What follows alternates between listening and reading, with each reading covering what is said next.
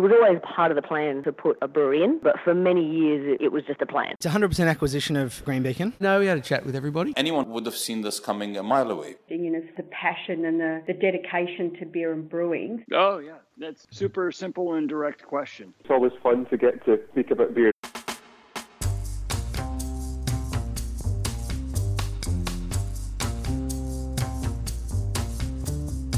And that's just what we're here to do talk about beer and the brewing industry, and have a conversation with the people who make the industry what it is and see what we can learn from them. I'm Brews News editor Matt Kirkegaard, and this week, in a bonus episode of Beer as a Conversation, we meet Oli and Louis Leimbach, founders of the award winning band Lime Cordiale. The brothers have recently partnered with Pinnacle Drinks to release two beers under the Largo brand. In this episode, I speak to them about the origins of the partnership and the development of the beer, as well as learn quite a bit about band riders. Theirs doesn't follow the industry legend of prohibiting brown M&Ms, but it is explicit about the beers that they want to see backstage. We're also joined by Hayley Martin, lead quality specialist with Pinnacle Drinks, to learn about the process that the company went through to attain a robust carbon neutral certification for the beers. This bonus podcast is presented by Largo Beers in partnership with Pinnacle Drinks. Enjoy.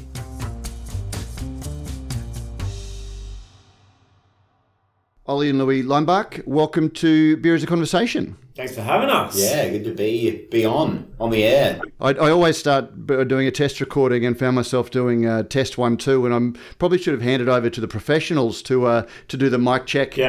uh, on on this podcast. I never know why they they don't go to three. Why is it always one two? Like I've asked a whole bunch of backstage crew. It's always one two one two. Ne- never get to one. the three. Three. Maybe they can't get. So long as your amps go to eleven is the question. Yeah, there you go. Sorry, I should also say welcome, Hayley Martin. Hi, great to be on. Before we talk about beer, Oli and Louis, um, maybe you can tell us a little bit of the background to Lime Cordiale. Oh yeah, so Lime Cordiale's been around for a long time.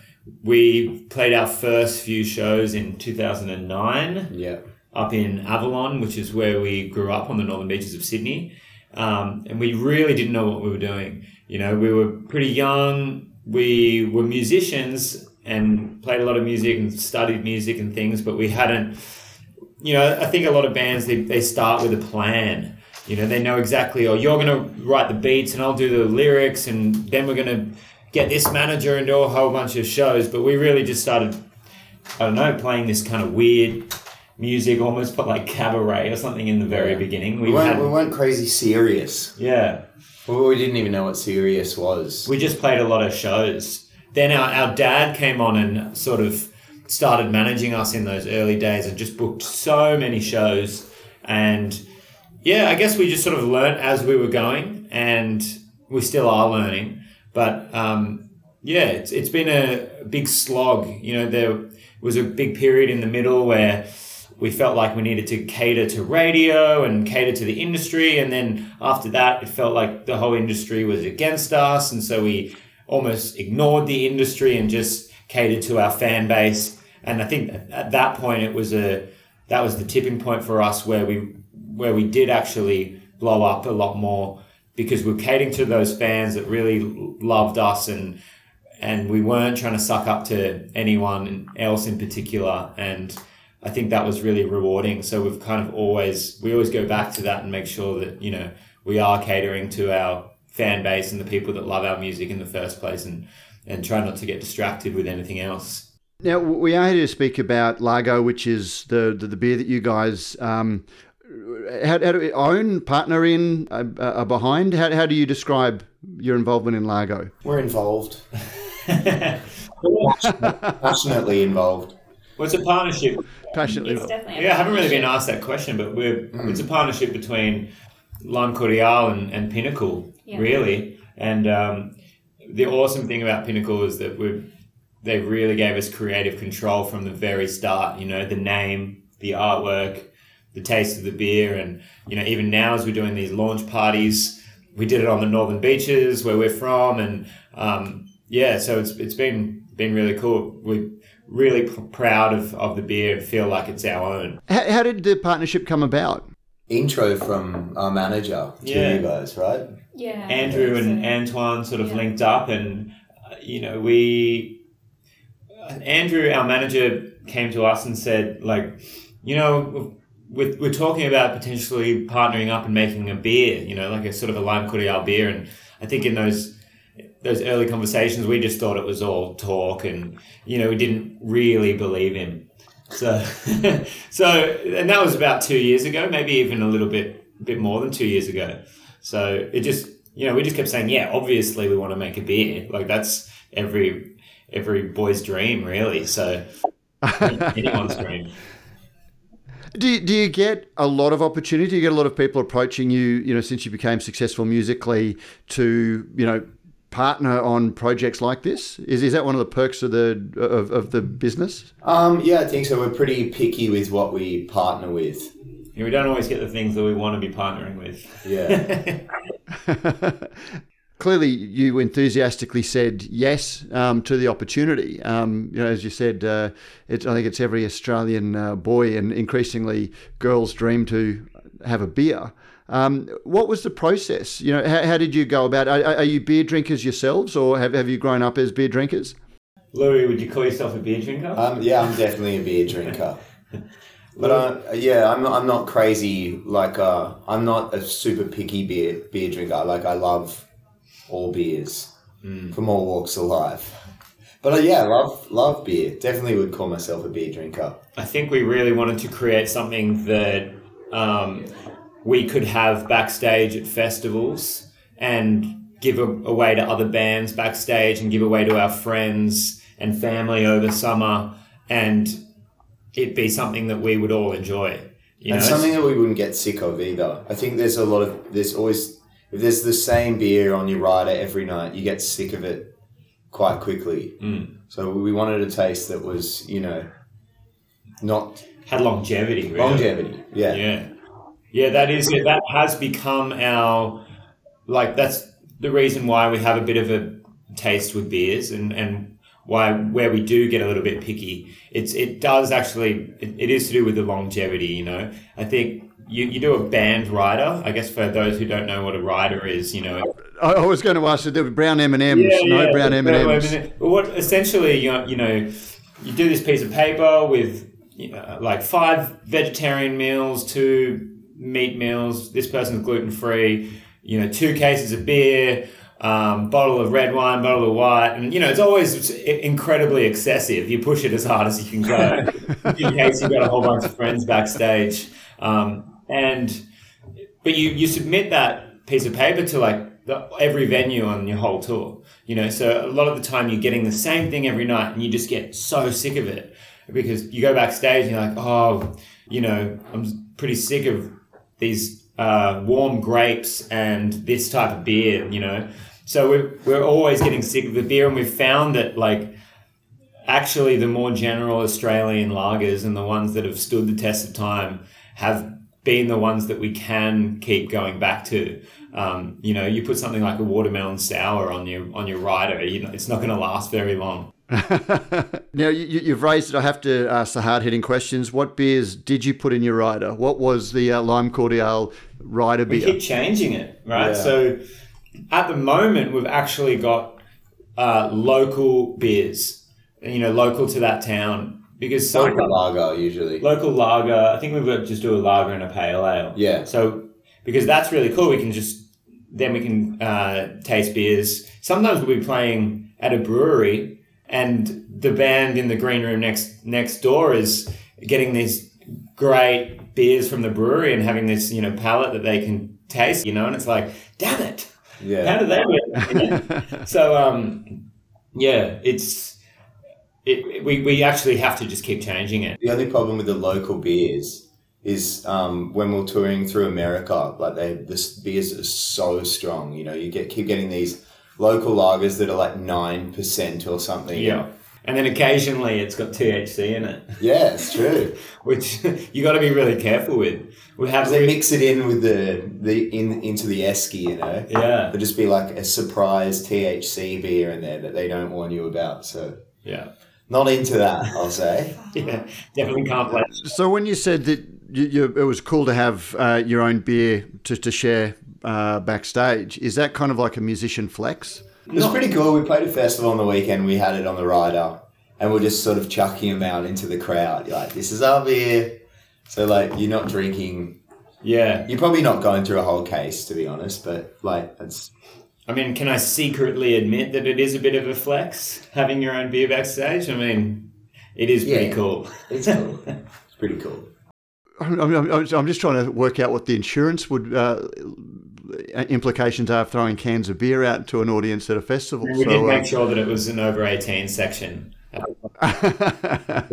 Um, you, you you said before that you had uh, creative control over the beer, and we'll talk a little bit about the artwork. But you know, what what were you looking for um, when you uh, were approaching the beer styles that you wanted? in terms of taste, or are you sort of thinking all round? In terms of taste, yeah. Um, Well, I presume that you started with taste and worked backwards. Well, we didn't have we didn't really know our describing words too well, you know. So we we did want a lager, um, and we actually do love drinking mid strength beers as well. Um, I think especially over in Australian summer, you can have a mid strength at midday, and it doesn't knock you out. Or you don't necessarily need to have a little siesta, which is sometimes nice. But um, we, I mean, our brief was kind of like we we wanted to have a lager, and as we said before, you know, something that was had sessionability to it. Um, and from there, we we just did this extensive, you know, this big taste test. So we had a whole bunch of beers, and we sort of just described each beer, what we liked, what we didn't like, sort of rated them uh, in, in order of preference. You know, this this one's our favorite, and then this one we don't like at all, and um, and Shimo. Mark, what's it? Is it? I always call him Shimo. What's his? Yeah. his last name's actually Shimo. It's not Mark even- Shimon, yeah. Shimon. Shimon. Yeah. So um, Shimo re- helped us through that process, and he was not. And Shimo works for Pinnacle. He does. Pinnacle Drinks or the brewery. Pinnacle Drinks, so he's um like sourcing within Pinnacle Drinks. Yeah. And he was really great. He wasn't intimidating at all, you know, because it's a scary process. You know, we're beer lovers, but we're not beer connoisseurs or brewers. So it was like we are just scared that we were going to be describing things. Oh, this has a bit of orange to it, and he might go, "Well, I actually wouldn't call that orange. I'd call that lemongrass." But anyway, you know. but um, yeah, it was, but it was great, and um, And he could read us. I think he was good at reading. Yeah. reading us for sure. totally. Are there parallels then to working in a you know a, a, a studio with a new producer when you're trying to describe a sound in your head um, to a producer, or I, I guess as musicians you've got a better vocabulary to talk about what you want to, the end result to be than you you have for something like creating a beer. I'd say it's exactly the same, really. You know, it's kind of a good analogy because it's, um, you know, make this sound more yellow or more crisp. you know, a lot of producers suffer through that all the time. I mean, like when we did the Idris Elba EP, that's kind of a good example of that. He he came in from his acting background, DJ background, and he'd done a lot of features on stuff. And he was actually intimidated to work with us on the music, which is kind of funny. You know, this big, huge actor with this massive voice and Hollywood superstar to be intimidated working with this indie band from Sydney. Like, know, it was it was quite funny, and he was uncomfortable for the first session, I think, and and we just you know made him warm up because it's it's okay to be describing things like that in music, you know, and he's obviously I think everyone's just a little bit different. You don't have to be talking about um, instrumentation necessarily. He might he might say that we should go into this dark section of the song. Like maybe we can get this feeling really dark and almost like we've gone underwater, and then you know build up and blow out into this next section. Like that's kind of enough information sometimes, and that's a fun way to be describing things. So I don't I don't know if we were like the storytellers of, of of beer when we were tasting these beers, but I think Shimo did a really good job of interpreting what we were Yeah. going on about anyway. It's interesting because I, I, saw it um, when I was researching this. There was an article that the Daily Telegraph ran uh, about the new beer, but then talking about the, you know, the number of drinks that are coming out um, with celebrities. Is is there a parallel there that you know when you sort of see an actor, you know, who learnt to play guitar suddenly coming out with an album um, that you got? Do you guys roll your eyes and go, "Oh God, here we go, David Hasselhoff again"? Yeah, yeah. I mean, I'm like, I'm worried that the, you know the beer industry is like, oh, here we go again. These these musicians bringing out a beer. Yeah. but um, I don't know. That's kind of the fun of it, really, right? It's like mixing things up. I don't know. Can we have Getting like some haters? Can yeah? Can we can we have the uh, head of Foster's make an album maybe? What that sounds like. Uh, I, I, don't know it'll be streamed too often, but anyway, it's. Uh, but the, the perks of rock and roll can't just be, uh, you know, uh, what is it, uh, sex, drugs, and rock and roll, or uh, you know, there have got to be other perks as well, and if it's your own beer. Um, so, what was it like meeting the brewer? Did you get to sit down with the brewer and you know go through the process and, and, and see how it was made?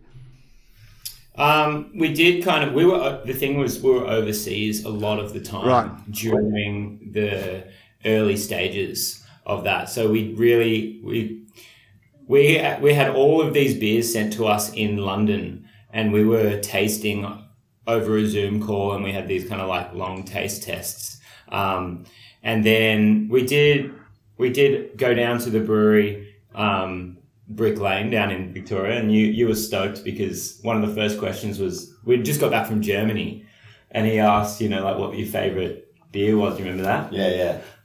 Say Augustiner. Augustiner, great. Did you get to have one in the beer garden there? No, I mean they're just everywhere in Germany. Oh, they've got an amazing beer garden, uh, which is wonderful as well. What within the Augustiner brewery? Yeah, yeah. Oh, yeah, down in okay. Munich, yeah. Oh wow! Oh, so, something something you put on your list for next time because uh, it's, it's, yeah, it's, yeah, one of the great experiences. If you love the beer, having it you know under the trees in the beer garden, it's great. But uh, we were we were actually playing. We're going off topic a little bit, but we were going, we were playing in Munich at Oktoberfest. Um, just you know, a few about a month ago. Yeah, Oktoberfest in September. And what really like freaked us out is that they make the beers stronger for that week or that month or whatever. It's funny that Oktoberfest isn't in October. I mean, it still confuses me. There's a whole reason, but we won't we, we, we won't turn this uh, yeah. in, in, into beer 101. But it's uh, yeah, it's a great experience. So uh, did and you got into one of the tents just before we move off from Oktoberfest. We didn't. We played and then kind of watched the parade go past, and then we had a few big steins and that was kind of it. You know, we're, we're so in and out of each city when we're touring, so you get a literal taste. No of each city. Lederhosen. There's a lot of people at our show wearing the Lederhosen. Yeah, Lederhosen. One of the things that marks this beer out uh, that you really uh, promote on the on, on the packaging. Actually, but before we talk about that, we'll talk about the packaging because um, I, I, believe that Louis designed the uh, the, the, the, the labels and also design the is it um, leather cut or what the it's a lino cut. Lino so cut. Sorry, lino cut. yeah, yeah. Tell, tell me about yeah, that. Um, well, yeah, I'm a I do the art for all our albums, singles, um, posters, um, it, and it's it is always lino cut. Um, yeah, so I kind of just it's part of our brand, I guess the Lime Cordiale brand, and um, I mean, I've always have wanted to design a beer label because they're pretty. They are pretty amazing. You know, you walk into a bottle shop and especially in the specialty beer section, it's, it's quite a beautiful thing. So yeah, it was a dream to do an album art, and we were in Europe at the time, and I have a little printing press overseas, so maybe I did ten different artworks for um, yeah, you did, a whole, you did a whole bunch. Yeah. I mean, we should sort of go back and, and find some of those work in process yeah. progress designs. Yeah. But Louis has this, for those that don't know what lino cutting is, you probably did it in high school, but it's you're cutting, essentially cutting out of a piece of linoleum with a knife and then you stamp it. And you have to have quite a hefty stamp, but Louis managed to find Is it a German design? Uh, This Dutch, Dutch one. Dutch Yeah. design, this really miniature printing press that can be his travel printing pe- press, so it could keep the artwork going on the road. Yeah. So messy. It's pretty messy. Um, Yeah. messy and long process. There's a lot. You're just sitting there for like hours, sort of days, really carving out of linoleum with a little knife. But yeah, Is that how you keep your sanity on the road? It i- it actually is. You were saying that the other day. Yeah, it's it's one of the most relaxing things, and it's a great distraction. It sort of stops you from getting getting nerves before a show or overthinking a show. Yeah, So- so stress out when I don't bring it along on the road. Now, uh, looking at the, the, the artwork, one, one of the other elements of the uh, packaging is it really uh, reinforces that it's a carbon neutral beer. Why was that important to you both? I think like just over the last few years, I guess if we back backtrack to the beginning of the band, we we started off playing a lot of charity events for you know Sea Shepherd, and there was this other you know Save the Coast and Protect the Ocean charity on the northern beaches called Living Ocean, and we we did a few gigs for these guys, and they would sort of be some of our biggest shows on the northern beaches um, linking up with with charities, you know, for a good cause, and very topical, being you know coastal. So we uh, maybe a few years after that, we got so distracted with the band and having to have multiple jobs that we lost track. And I think four four or five years ago, we we said to ourselves that you know like why are we doing this? Why do we want to have a voice? And we realized that we wanted to get back into this environmental world that we really do care about in our t- in our time off. Because it does feel funny sometimes touring around the world um, you know with a heavy carbon foot footprint and then you know at the end of a gig there's a whole bunch of trash on the floor. A festival site can be you know it, it sometimes feels a bit like hypocritical. Um, and then we go back and we have this quite pretty quiet life on the coast or up at our farm, which is a regenerative farm, um, and we care so much about that land. So I think when we were approached with this beer, you know, again we were we hit the sort of crossroad of like, yeah, of course we want to make a beer that's so much fun, but are we creating this consumable product that you know that will have a carbon footprint and you know you have so much waste from this. And so that was pretty much from the start you know if we wanted if we were going to make something we we didn't want it to just be trashy and and you know adding to a uh, guess negative footprint. And you know with our merchandise it's like we make sure that we're sourcing merchandise responsibly and look into different fabrics. We're not using polyester. Like, can we use hemp and ways of printing it that's not plastic? And so, yeah, we've always cared about this. And I think if you do care about it, try, just try and, you know, across everything that you do, try and apply that. Hayley, I might just jump, get you to jump in now and tell us because I, I know that you drove the um, the auditing of the uh, carbon neutral for the beer. Yeah, so um, I took over. Basically, the boys got involved two years ago, and then it was January 20, what are we, 23, 22, that someone flagged with me, hey, we're looking at doing this partnership, uh, car- carbon neutral beer. And I was like, oh, God. Like, like Yeah. oh, far out. Like, we've never done anything like this before. Like, okay. So, you know, started started the process. I mean, there's a there's a whole team that's gone into doing this, but um, yeah, it, we we started the carbon inventory and sort of um, gathering the information in I think it was February 22. Um, and then it took us a good year to really get all that information because you've got to do everything. Like Oh my God. how much mission, yeah how it? much how much water you're using your electricity you know um, your waste the raw materials where will they come from like we're talking down to the nth degree and then you've like for a product um, when you go to be um, carbon neutral um, for climate active you need to be third party audited so like there's a high level of scrutiny over all of your accounting that you've done um, and we must have gone through, I don't know, 17 different um, inventories before we landed on the correct one. Um, and that means like just them poking holes at the information that we'd found. So, you know, is that forklift? Like, how many forklifts do you really have? Like, are we counting for one? Are we counting for two? Are we counting for three? Like, how much are they used? Um, and then uh, going through the even the climate active um, process, like that's that was a completely new process to us. So, you know, the application process. It's so thorough. And Yeah. It's so. It It's, was- it's so it's such an annoying process. We've been doing the same thing for our actual touring. Uh, you know, getting this this auditing. What, what do you actually call it? Oh, the carbon- carbon, the carbon inventory, calculation. You know, c- calculating our our tours and then can we drive electric and how how much can we cut our carbon footprint down on this on this run.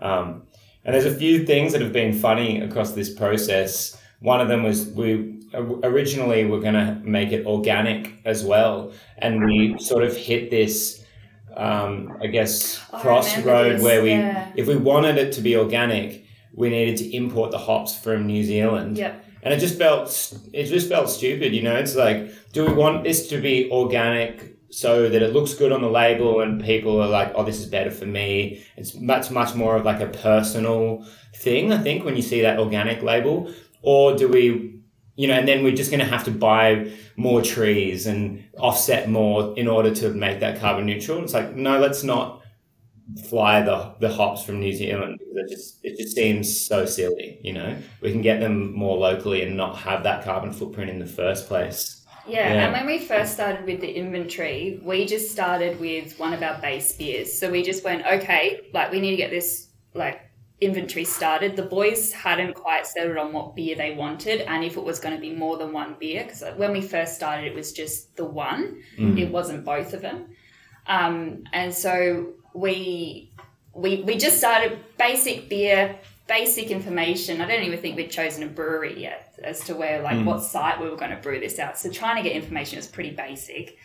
Um, and then these questions came up like, oh, can we have organic? And then we were thinking, oh, we're doing this carbon neutral product. We really need to be thinking about what we're actually doing. So while we have this like just standard lager, now let's actually start thinking about the processing that we're doing and how we're treating um, all of the processing, you know, from all the way from the malt and the hops that we choose to brewing it and packing it, like making those choices like, is it going to be glass or is it going to be can? Like, what's going to have your biggest carbon footprint?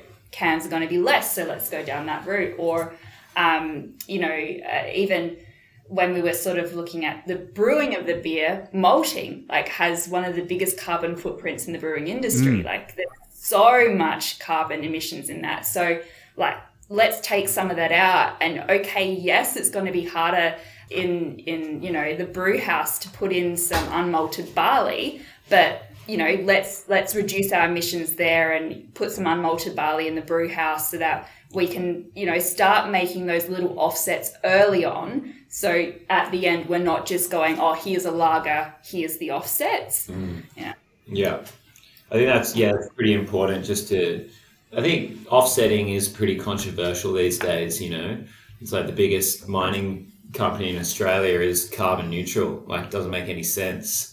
You know, it's like because they're just buying all these offsets. So it's um, yeah, I think it's just what you're doing in the process. Actually, we have a farm up the coast, and the farmer over the road, he's a hay farmer, but he's a certified organic hay farmer. But he burns so much diesel. You know, he can't take any water out of the river. It's just such a beautiful river going straight past his property, so he has to import all his own water or catch, you know, get it from, uh, you know, I guess there's a lot of rainfall, but it just seems like just because you're, you're holding on to this tag, sometimes you're not necessarily doing the, the best thing. And often in a supermarket, you might look at the back of a blueberry packet and it's like, oh yeah, these are organic, but they're imported from Sweden. And you're like, okay, you know? And, I mean, it's, it's really interesting to hear you say that because, and, and even acknowledge the um, challenge around carbon credits because it is uh, something that people do want to criticise. But I believe you went with GreenCollar, um, Hayley. Yeah, so the, it was actually a really big point of the project as to how are we going to offset this and who are we going to partner with, what project are we going to support, um, and you know thinking about what the boys stand for in Lime Cordiale. um, and then what the beer is, we wanted to do like we definitely had to be natural. Um, and something to do, you know, with a, a natural resource. So um, that's how we ended up um, with the, you know, Darling Basin. Uh, so there's a lot of issues with that system. we mm. won't get into that, um, but yeah. So how how we could support you know a project that is building up the, the biodiversity and you know stopping erosion um, like what, where are we Gooneri it's like 150 k's of Bourke I think it is so um, we're, we're talking far um, northwest New South Wales it's feeding into the top of the Darling Basin but what we can support there to then support you know the future of that area that that stuck stuck true to what Lime Cordiale are, but also what this beer is. Mm. It's interesting that you say it because I, again, aware being aware of the um, challenges around offsets and seeing GreenCollar, I you know did what a journalist does and jumped on and started researching uh, that, you know, natural skepticism and all that. And you know, it's interesting to see that GreenCollar um, has actually been one of the offsetting advocates for tighter regulation around offsetting to make sure that there is integrity around it. So uh, yeah, I was just uh, interested in whether that was one of the reasons they were chosen. They, and it is exactly the reason. Like there was a lot of spotlight. I think when we were choosing who we were going to partner with at the time, um, the Four Corners, uh, the Four Corners had just come out with the report on the mining Papua New Guinea. Papua, there's something Papua yeah. New Guinea or something like with mm. offsets. So like it was at the forefront of everyone's mind that we really had to just make sure that we had dotted every I, crossed every T. So um, one of the big points of actually the whole project was um, even with the certification we were going through, do we do we just go for a random ISO um, standard, you know, and go um, with a certification body that is internationally recognised, but doesn't really hold much weight in Australia. So someone like, um, you know, we could just go with a certification body like SAI Global or BSI. Um, and while they have their environmental standards within Australia, at the minute they don't have um, much weight, whereas the government body Climate Active does. And GreenCollar is, I think, it's one of the one of the few that are Climate Active um, certified. So Climate Active have done all their um, auditing of them as well. So for us, it was just a huge tick. So good. It, it sounds, Louis and Oli, that this has almost been the most valuable part of the process for you guys, um, making sure that that was the element of the beer that was 100% correct.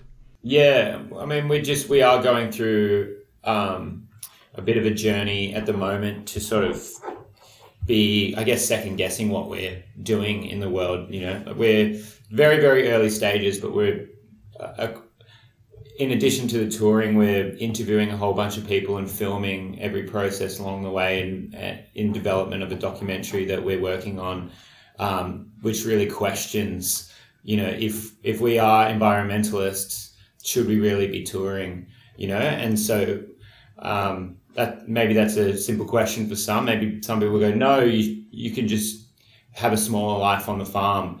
Um, but then, you know, there we are exploring alternatives in every step of the way. You know, whether it's transport, merchandise. Um, we've been talking to some amazing people in Silicon Valley and you know all across Europe. Um, you know, we're looking at our tour buses and looking, yeah, looking at everything. So this has been really cool. Like, you know, if we were going on this journey and making this documentary and questioning everything on the touring side of things, but then had this product on the side that, you know, didn't didn't match up to any of these beliefs, then I, yeah, I just wouldn't really feel good about it. So mm. it, it, it's interesting that, you know, you even have to ask whether you can tour because I guess making music is your life and how do we change our lives without giving our lives up?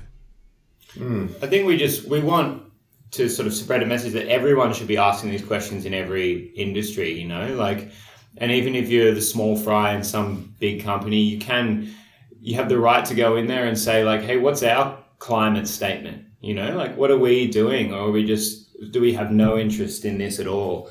Um, and I think, yeah, I think everyone has the right to ask those questions you know, with everything. And it's sometimes it's it's it's pretty simple. Sometimes it's you know, just who who's your electricity provider. Um, sometimes it's you know are we are we moving into hybrid delivery vans or Can can we we have look- a gas or electric stove? yeah, and can we look into solar panels on the roof, or um, do we really need this many plastic cups in the kitchen? You know.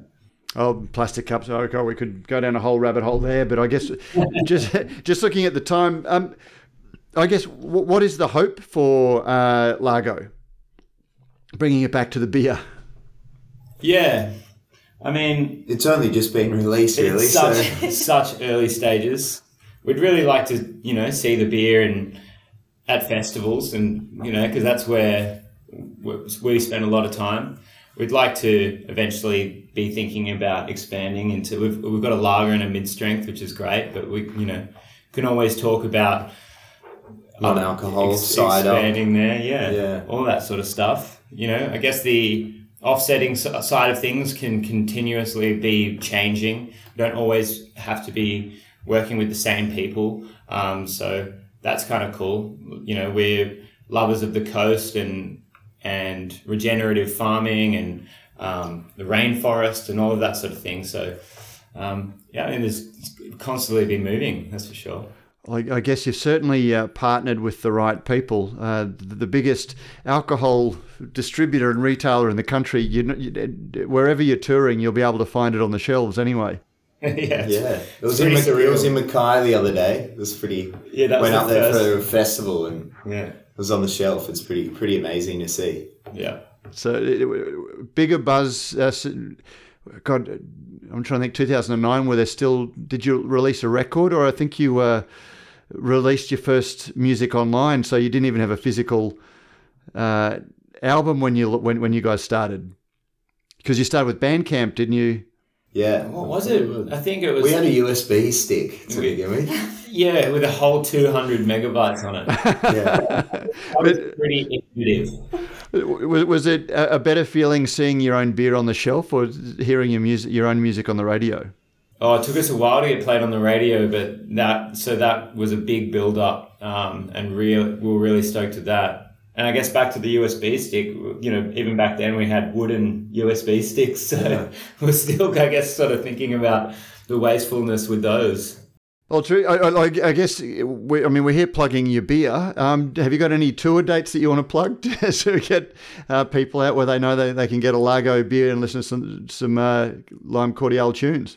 I guess we got a, a single coming out pretty soon, Yeah, very soon, yeah. and um, an album after that. Just actually locked off all the mixes for the album, um, and Louis getting to those last stages of lino cutting, which just takes Oh right, so bloody long. I'm on it. So yeah, we're we've got this album coming out next year, and a, and a, probably our biggest Australian tour after that. So hopefully Largo's on tap at those gigs.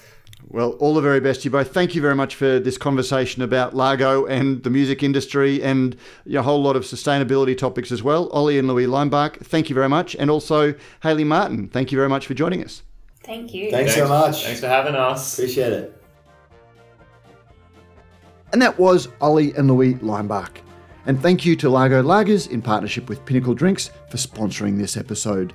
You can find out more about Largo Brewing at www.largobrewing.com.au. You'll find a link to that in the show notes. Largo is exclusively available through BWS and Dan Murphy stores.